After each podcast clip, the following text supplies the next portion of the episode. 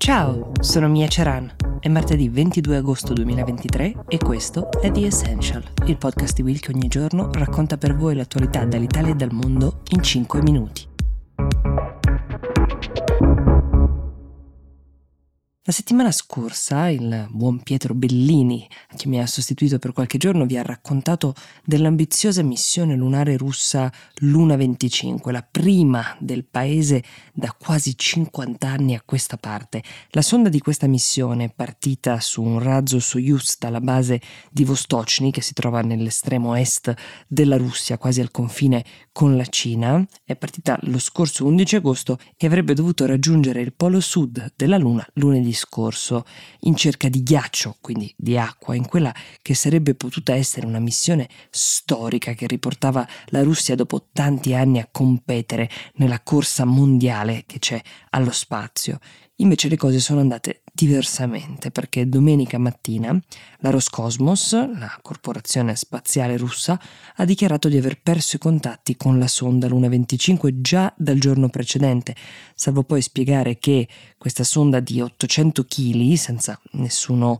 a bordo, questo vale la pena specificarlo, aveva cessato di esistere, queste sono le testuali parole, in seguito ad una collisione con la superficie lunare. È un colpo durissimo per la Roscosmos e per la Russia intera perché potete immaginare quanto sia stato difficile ottenere dei finanziamenti per i progetti spaziali da quando la Russia, aggredendo l'Ucraina, ha iniziato a far confluire praticamente tutti gli investimenti del governo nella guerra. In particolare questa gara per arrivare al polo sud della Luna la Russia la stava disputando con l'India che proverà a giorni a fare la stessa operazione con la sonda Chandrayaan 3. La speranza per entrambi era di trovare acqua nella parte della Luna che resta perennemente in ombra, dove appunto si potrebbe trovare del ghiaccio. L'obiettivo invece per l'India è ancora quello di riportare anche delle foto e dei materiali sulla Terra per studiarli e analizzarli negli anni a venire.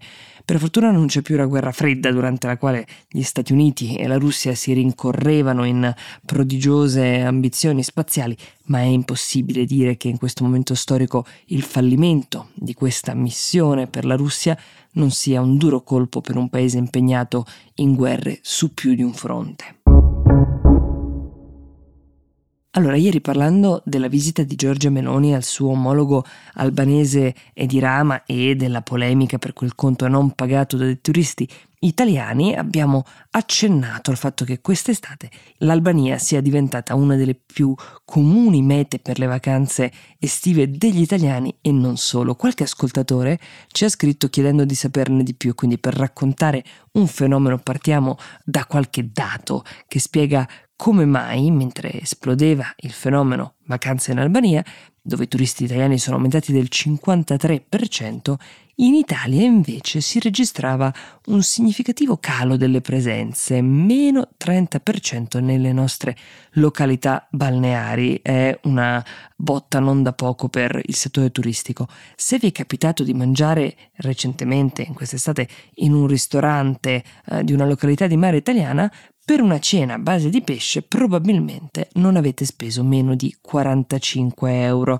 La cifra massima in media dovrebbe essere intorno ai 65 euro per persona in Italia. Ecco il primo paragone che vale la pena fare con l'Albania, dove una cena a base di pesce costa invece tra i 20 e i 25 euro non c'è solo il tema del vitto, ma anche quello dell'alloggio, perché in media in una località turistica albanese si dorme con 60 euro a notte, la media europea invece tra i 100 e i 200 a notte. Si può fare una settimana di vacanza in camera doppia a Valona con soli 175 euro, ma perché Parò, una località un po' più in dell'Albania, servono circa 420 euro, sempre meno dei 564 che invece servono a Milano Marittima in strutture di pari livello o dei 18.000 euro che si possono arrivare a spendere per chi può nei resort di lusso di Forte dei Marmi. Ecco, su questo genere di strutture, quelle di lusso, l'Albania offre attualmente meno soluzioni dell'Italia, ma la maggior parte dei consumatori sembra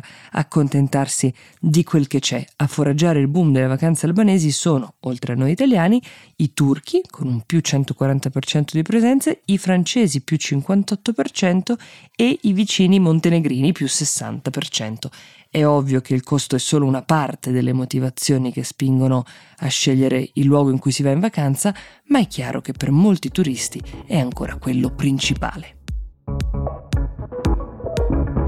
The Essential per oggi si ferma qui, io vi auguro una buona giornata e vi do appuntamento a domani.